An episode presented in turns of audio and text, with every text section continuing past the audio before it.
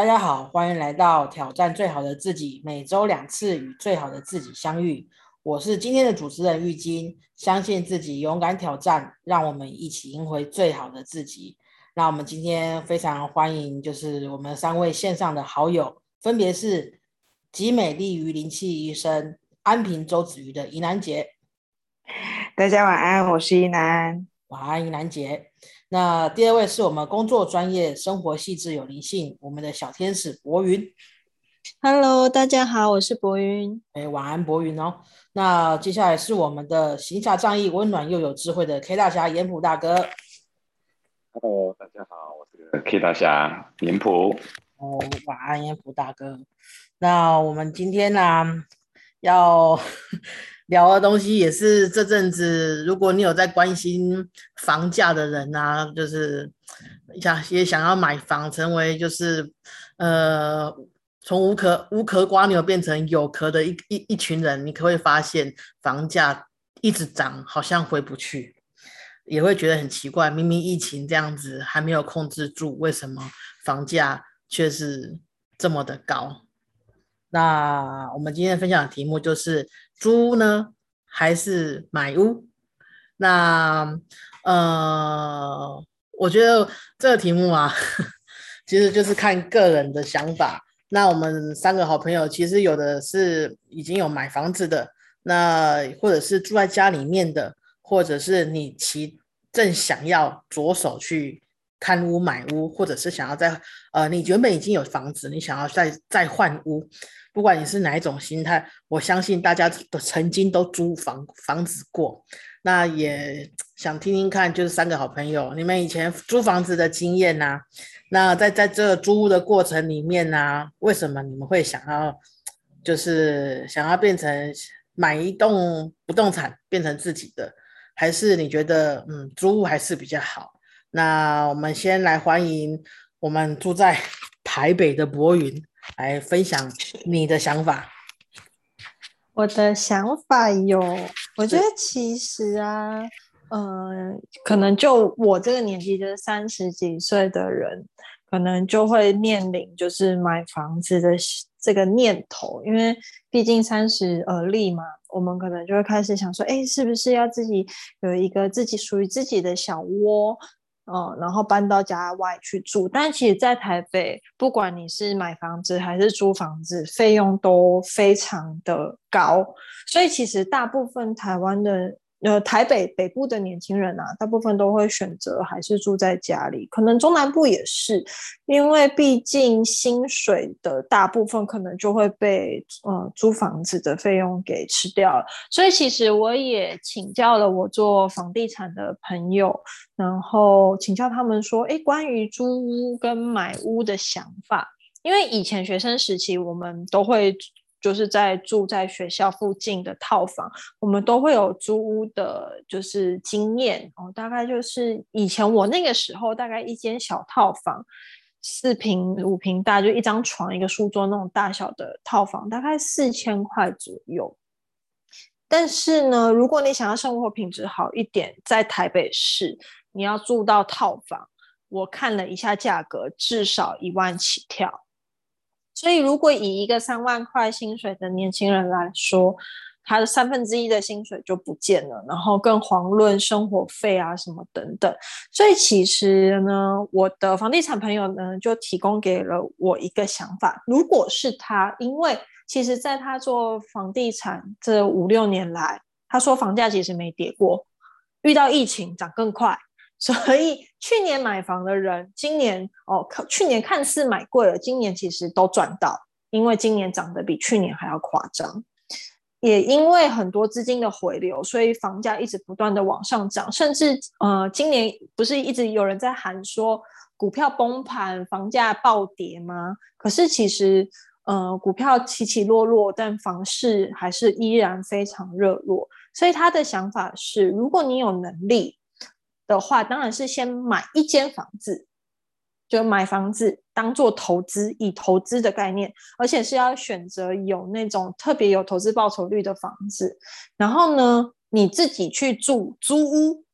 去租房子来住，你可以租便宜一点的房子，然后你如果是一个人住或者是小夫妻两口子租租便宜一点的房子，然后呢去用可以用这一间你买好的房子、呃、你去做出租或者是转卖投资的获利来供你的租金，甚至你还会有多余的钱让你去买下一间房子。他说其实这样子换算下来的投报率是值得的，而且你对你来说你才会有一定的资产，因为毕竟呃，以租屋来说好了，如果都是三十年，你可能一间房子你买下来三十年后那间房子是你的，可是如果你是三十年都在租屋，你到最后你没有所谓的资产在手上，所以以呃，投报率来说，呃，买屋会比租屋来得更划算一些，而且你也有办法，就是呃，在你的资产里面是有一个东西存在的。所以我自己的看法，就是听完他的说法之后，其实我本来自己的看法也是，就是呃，以前也很流行是买套房养养套房嘛，就是这样子的投资观念其实是会比较好的，因为毕竟大部分的人可能会说，哎，我要量入为出啊，我没有钱，我就应该先租房子就好了，反正老了可能我也不一定有孩子啊之类的等等。但是我觉得这个是比较狭隘的看法，而没有把你的整个资产配置做长期的呃，长期远光的投资跟规划，所以其实我觉得可以参考一下我这个做房地产投资的朋友的想法。以上是我的分享，谢谢。哦，谢谢博云的分享哦。我觉得哦，朋友真的是很重要，尤其是你有一个就是有别于自己专业的领域的一群朋友，我觉得要好好的珍惜。如果你没有的话，也可以多多的去认识涉略房子啊，我们一。人一生都得住在一个一个一个一个屋檐下，不管这个屋檐是你自己拥有的，或者是你租你你是别你你是用租的，你都得有一个地方可以安身。所以基于这个想法，我觉得刚刚博云他提供的一些的意见其实是很好的、哦。嗯、呃，确实三十岁这个年纪。我觉得就也是一个分水岭，有些人就开始会想说，哎，有的人会想要结婚，有的人会想要买房，或者是有的人会买车，有不同的一些考考量点。那以房子的部分呢，呃，我已经提到，就是可以，如果你身上有一些资金的话，可以去找一些物件比较好的一些，比如说套房或者是小坪数的房子，就是类似以买房买房养房，那自己可以去用租的。这个可能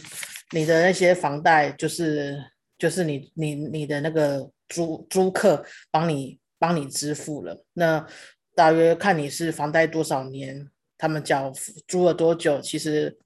其实是可以帮你多少可以负担。那可是最终到最后，这种你的房贷缴完，你是有一个房房子的，即便你这个房子是租给别人。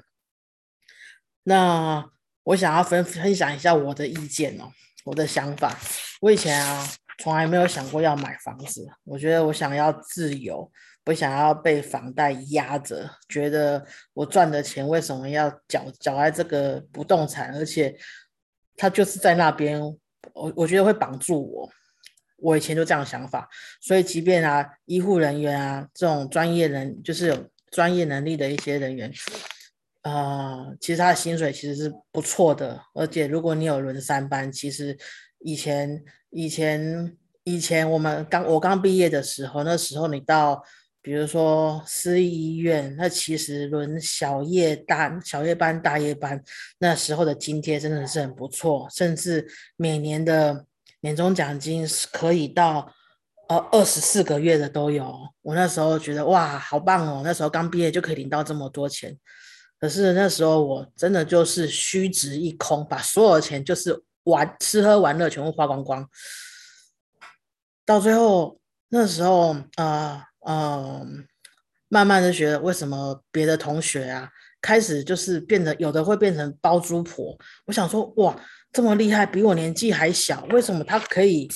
可以买房子？他身上又没有多少钱，又没有工作经验，为什么？甚至他不是只有买一间哦，他就是类似刚刚博云提供的那个那个建议，买房养房当投资客，然后你坪数不要太大，他也是买套房，一间买完换一间，他至少那时候呃，到之前我跟他联系，他偷偷买了十六间，他其实就都没工作，都是在收租金的呵。以前他都会看好的物件，其实你有些可能买到一些不好的点，其实不好租，生活功能不好的话，或许会影响到你的呃呃房房源那个客源来租客的那个来租房子的一个一个机会，即便你的就是租金再低，可能也没有什么太多人会去租。可是他就是眼光独特，甚至就是就像博颖讲的，他有呃投资的朋友，他可以多方的去询问，那甚至打好一个关系，其实有好的物件，他都可以比一般的民众更早收到这样的这个讯息，那他就可以及早下手。那时候我就觉得哇，怎么那么厉害啊？以前 我, 我怎么会都会这样子，就是。空空的满的钱进来，然后空空的就是空空的，什么东西都没有。那奇怪，为什么会这个样子？其实我都一直有问号，一直到最后呃一样就是呃一样都是有呃固定的工作，甚至就是之后呃一个一直租房子租房子，其实你都会想要租好一点的环境嘛，那但是当好的环境啊，你就要付出更多的钱。你知道呃这也是宜兰姐前几天 po 的讯息，那个那个网络新闻，然后台南这房价真的涨到太夸张了，那甚至就是在那个有有成大附近有一个胜利早点，它只是一个店铺，然后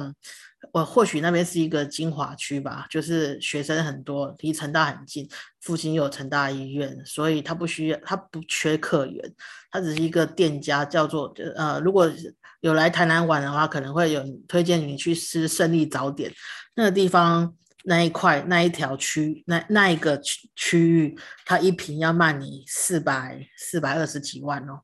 成交价。一坪一坪大家有没有概念？一坪就是大约就是一百八十公分乘以一百八十公分，这样子的大小是一坪，这样子你要花四百多万。我想到我想说哇，怎么会这么夸张？那我们台南就这样子呢？那以前常耳闻的台北的房价一坪也是上百万起跳的，这怎么买得下呢？其实嗯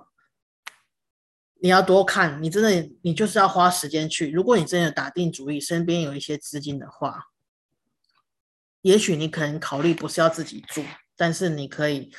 把这个资金去购买房地产，因为房地产你只要点好，甚至你及早去买，没有你也许或或者是你或许你觉得你已经买到高点了，但是谁知道下一波的高点又在哪里？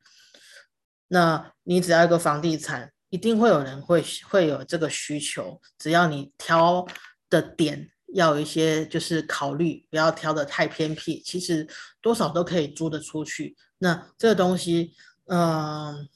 当然你的收入薪资收入你也要去考量，甚至就是不要不要造成就是可能你的薪资的一半都在缴房贷，其实那你会很痛苦。其实有时候贷款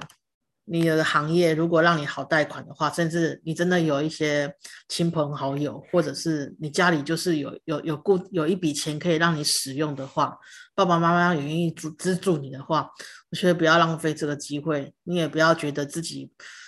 赚的这样子的月薪不够，没有好像三四万好像没什么钱，其实呃，所有东西都是有机会的，不要去放的放掉这个机会。其实租房子啊。呃，自由自在的其实是很好，可是或许我是过来人吧，租了那么多的房子，那甚至就是呃，现在租金一呃，你想要住好的，可能在台南至少都要一万五以上，一万五以上。你想想看，一个月的房贷一万多块，一万五，基本上绰绰有余。甚至可能呃，你坪数再大的人，顶多可能付到呃每个月的房贷可能两万出那边。那购买的那个那个屋主，只要再贴一些钱就可以买，就可以就可以他的一个月的房贷就可以就可以过了。那可是你缴的这些租金是别人的房贷，那你还是空空的，是一个无可刮牛。那房屋屋主随时可以收回，那你呢？你只得你只能再去找下一个房子。可是很现实的，那些社会住宅你排得到吗？或者是你老了，你住得起，有人要租你房子吗？这其实都是很现实的一个点。所以自由自在的那种心态很好，可是 我, 我觉得安身的一个一个居住场所其实是很重要的一个点。呃，如果你有这个能力的话，我还是很建议大家以买房为优先。那谢谢，这是我的分享哈。那我们接下来来听一看我们盐埔大哥的想法。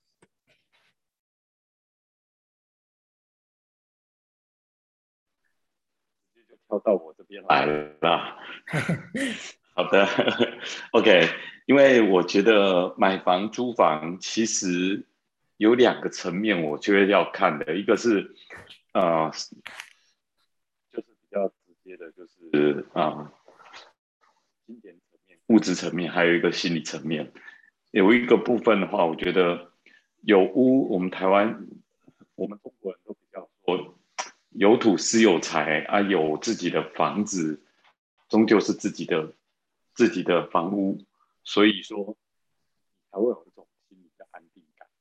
所以这个还蛮重要的。那当然，你假如说以投资房地产的话，我觉得有一次呢，我讲一个故事。我有一次在健身房在运动的时候，我就发现啊、呃，有一对朋友叫就是在健身的时候在那边聊天。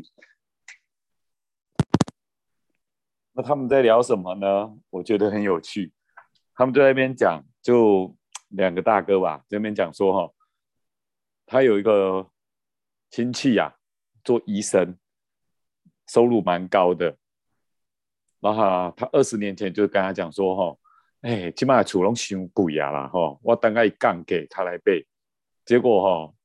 过了二十年还是没买房子。你有没有想过，身边有些人收入很高，可是呢，就永远在等待一个时机，房价会不会降？其实历史上有降过两次房价，以我们这里呃二十年来，一次就是 SARS 的时候。一次就是、呃、金融危机二零零八年那一次，可是都是很短暂的啦，都不是那种长期的，就是一小段稍微跌下来，可是大家都不看好的时候更没人敢买。但是我觉得说以心理层面，我们有一个家，不是租人家房子，我们租人家房子也不敢去布置装修或者做自己喜欢的一个摆饰，那永远都好像觉得这只是我暂时的，没有一个安定感。以资产的角度，你想想看，我们收入要跟房价的成长去比，那很难。当然在讲《穷爸爸富爸爸》这本书的时候，资产还是负债，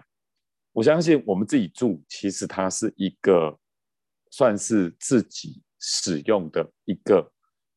不算资产哦，这个是算负债哦，因为我们要付房贷，它并没有办法带来收入，它是负债。但是随着时间演进，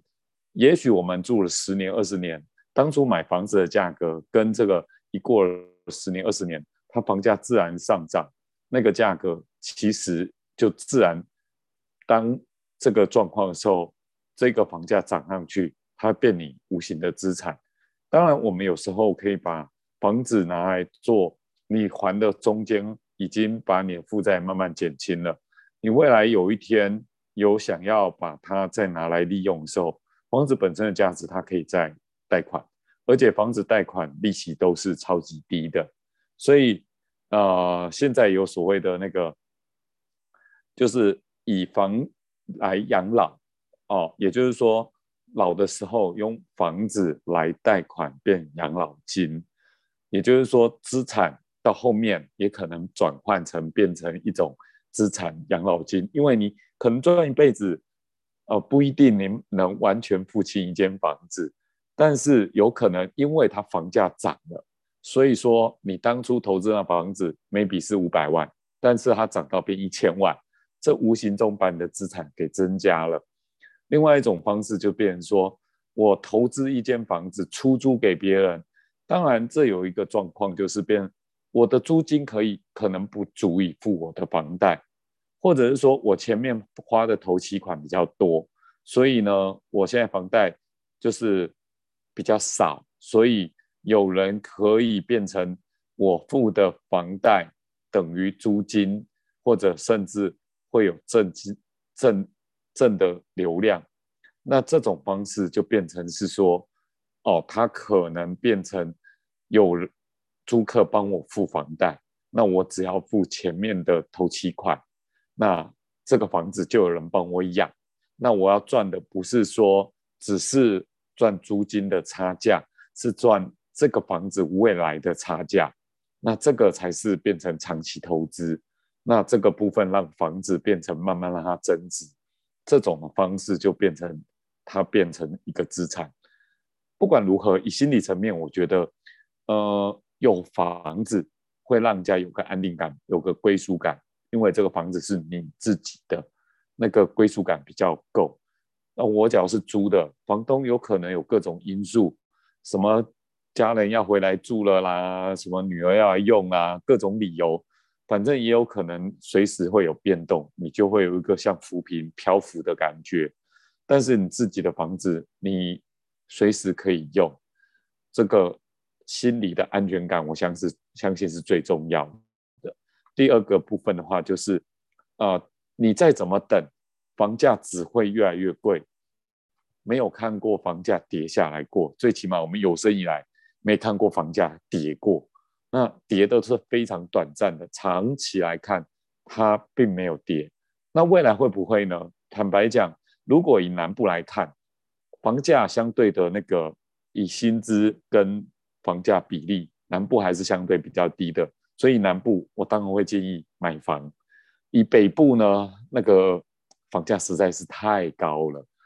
除非你是买蛋白区或者是比较周边的。不过以台北的房子，我相信一般受薪阶级要买得起一个房子恐怕是很不容易的，除非买套房，那 一, 一家子来讲就不太够用。所以呢，不管如何我, 我是支持买房的，在有能力范围内、呃、尽可能就是买房而不是租房，那这个才会让我们觉得说、呃、心理的安定感跟未来增值性、呃、越早买是越好。不管怎么样，其实就算不买房，我觉得注意房地产、呃、再去关心房地产，最重要是甚至多看一些房子、呃、这辈子你一定要去看过超过一百间房子，不然买不买是其次，一定要去看。我觉得这是一个很好对自己的、呃、对房地产敏感度的一个练习。不管新屋或者是中古屋，我都建议一定要去多多去了解去看，买不买都没关系。我觉得这是一个很好的功课。以上是我分享。哦，谢谢大哥的分享。哦，也一样，大哥也是一样，条条有那个分析的很有条理。那从有的人会觉得我每个月缴房贷，身上的钱都不够了，我还就是类似我就是一个房奴，好像都是一个背债，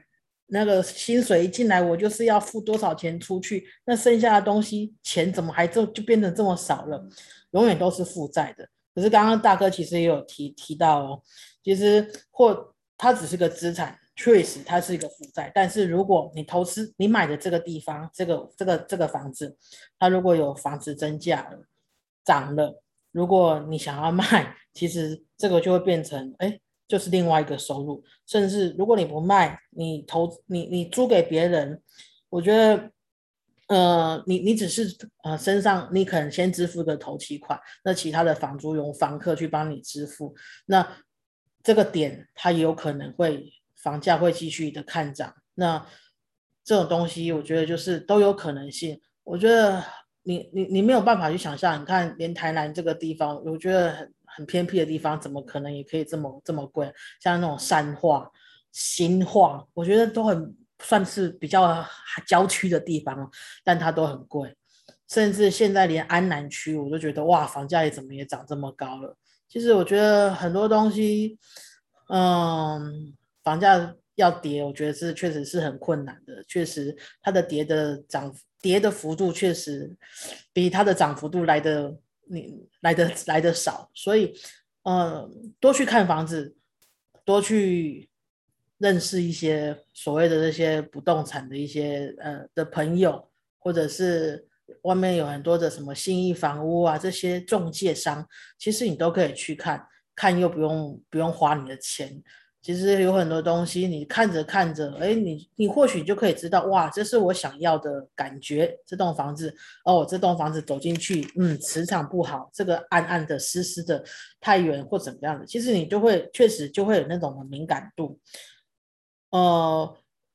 我觉得人当你的心啊安定下来，有那种归属感之后，我觉得你做很多事情，我觉得才会很有的很很有能量去做，甚至就会觉得哦、呃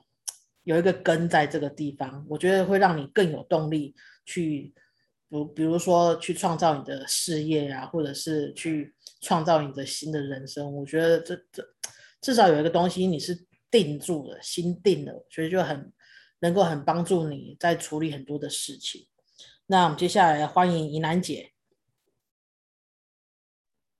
来，谢谢大家的分享哦。那不管是租还是买房子，那每个人都有自己的独特的一个见解，那都对，然后都找到自己适合。有些人就是喜欢租屋，因为可以换不同的房子，然后每个月的负担也不会这么沉重，那这是一个也是一个很好的一个选择。那如果想对对房子对于一个人来说是一个家，是一种安定的感觉，选择买房子也是一个很好的一个决定。那就像刚刚玉馨说的，我们都经历过租屋或者是买屋这个过程，那就来分享我自己来说好了。呃，其实我比较没有投资概念，所以呃，房子的一些投资的概念我比较欠缺，所以拿房子来做一个投资，这一点我比较没有一些比较专业的一个分析。那对于是租或房，呃，租或者买房的话，当然是有一些经验啦。那我们曾经也是买过房子出租给别人，出租房子去赚取它的一个利润，去 cover 到我们买房的话，那其实要会去算那种它的一个差价哦，这样子或许买了一个房子做投资，那它或许会成为一个获利。那我们租呃，买房做投资的部分，我自己有一个经验的话，我们的租客是一个很重要的一个关键。我们曾经也 租, 租过很好的一个房客、哦、把、呃、房子归还之后，其实整理的又干干净净的，原屋交还给你。那也曾经有踩雷过，那屋主退房之后，我们才发现是一个呃需要整理一个经验，他把客厅当成海滩哦、布置成海滩、呃、看似浪漫，等回回归给我们的时候，一整屋子的一个沙滩，在清洁上面就是一个一场我觉得挥之不去的一个经验值了。然后他又把那个房锁换成他自己的一个房锁锁，在门的地方挖了一个大洞、哦、所以这一次的一个租经验让我觉得哇，那感受非常不好。后来我们就不想要去处理遇到的一个房客是一个未知数，所以我们后来就没有去做一个房地产的这方面的一个投资。那买房子确实就是说每个月的一个房贷，毕竟我们都不是含金汤匙出生的人，房贷这是没有办法去避免，每个月都必须负担的一个费用。但是就像刚刚说的，其实房子对于我们来说是一个家的感觉，每次你回到家自己回到自己的房子，哎，想想这一期是自己拥有的时候，那确实是一种安定感。你睡的，你睡觉的地方，你在你的厨房、你的客厅，每一处都是，其实都是你自己的哦，房呃属于你自己名下的话，确实会有一个安定感。就像刚刚玉馨说的，当你安心的时候，其实做很多事情的时候其实会顺遂的。那自己我们也曾经租屋过，那租房子的时候其实也会呃，会有一种感觉，那不是我的空间，你只是一个暂时的一个过客。那你要摆设些什么其实就会有一点点顾虑，因为之后如果房租到期了，那房东要收回的时候，我们其实又要恢复成原状，有时候不小心呃画到了墙壁，或者是搬东西的时候撞到了，我会觉得哇，之后还要再去做一些处理。那也会租屋其实也会面临到一种不确定的感觉，会有点不心安的感觉，就像刚刚说的，有时候也要担心就是哎，房东什么时候他要把房子回收回去啊、呃，是不是可以持续的一个住下去。那所以到目前以我这样子的一个年龄来说的话，拥有自己一个房子是一份安全感，它不用很大，但是你知道每个空间都是属于你的，你不用担心这个房子会被回收、呃、也不用担心是说你要布置的时候敲敲打打、呃、之后还要去还原这个部分。那确实也是一个家啊、呃，你自己的一个空间会让你觉得一个心安，在外面奔波了一整天，回到家其实就是放松，那是属于你自己的一个空间。那呃，租或者是说买，每个人有自己的一个需求，每一个人都有自己的一个需要，那没有好不好，只要找到自己呃，觉得自己可以承担的一个范围之内，租买都是一个很好的选择。谢谢，那是我的分享。谢谢宜兰姐的分享哦，她的那个沙那个沙滩租客的经验，她其实有跟我讲过。当时我听到的时候，我也觉得哇哇塞，遇到那个租客的那个品质啊，我觉得真的是要慎选。当你是一个投资客，买房的投资客的话，觉得你的你的房客其实是需要去去去挑选的，不然哦，真的是一开门就是一场噩梦的开始。我觉得那种冲击也是很大的。那确实，我们三个好朋友刚刚提到了，不管是租或者是买，其实都可以，但是不要去想说再跌，等它再跌，我们再再进场买。我觉得这就像股票一样，你永远捉摸不定，而且你也没有那个本钱去赌，你又不是说大家都是很有钱的人员。的人，那呃，多去看，多去涉略有关于房子的这方面的一些知识，我觉得呃是很有很大的帮助的。那当你看着看着，或许你就会想要去买，或者是你看着看着一点感觉也没有，你要租其实也都可以。但呃，身为我觉得就是一过来人呐、啊。其实我是三十三十四岁，三十四岁才买了房子。那我以前也是自由惯，可是买了房子之后，也像大哥讲的，每个月缴房贷，我觉得就是自己就是一个屋奴，要缴到我六十几岁，我的房贷可以才可以缴完。但是其实政府，你你怎么知道之后怎么样子？其实政府也有推出，就是刚刚大哥有提到以房养老，你可以不用担心。以目前来说呢，当然虽然我们不知道未来可能会是这样子的趋势，但是至少有一个家，有一个你觉得是一个呃你自己可以遮风遮遮风避雨的一个场所，那个新的安定感，我觉得是跟租房子是有很大的一个差别度。那我们谢谢三个好朋友的一个分享。那如果就是我们其他的一些粉丝朋友，你对于租买屋有其他的想法，或者是哎，你有什么疑问，其实都可以提出来。那我们今天晚上线上的分享就到这边结束了。那谢谢大家，晚安喽！晚安，晚安。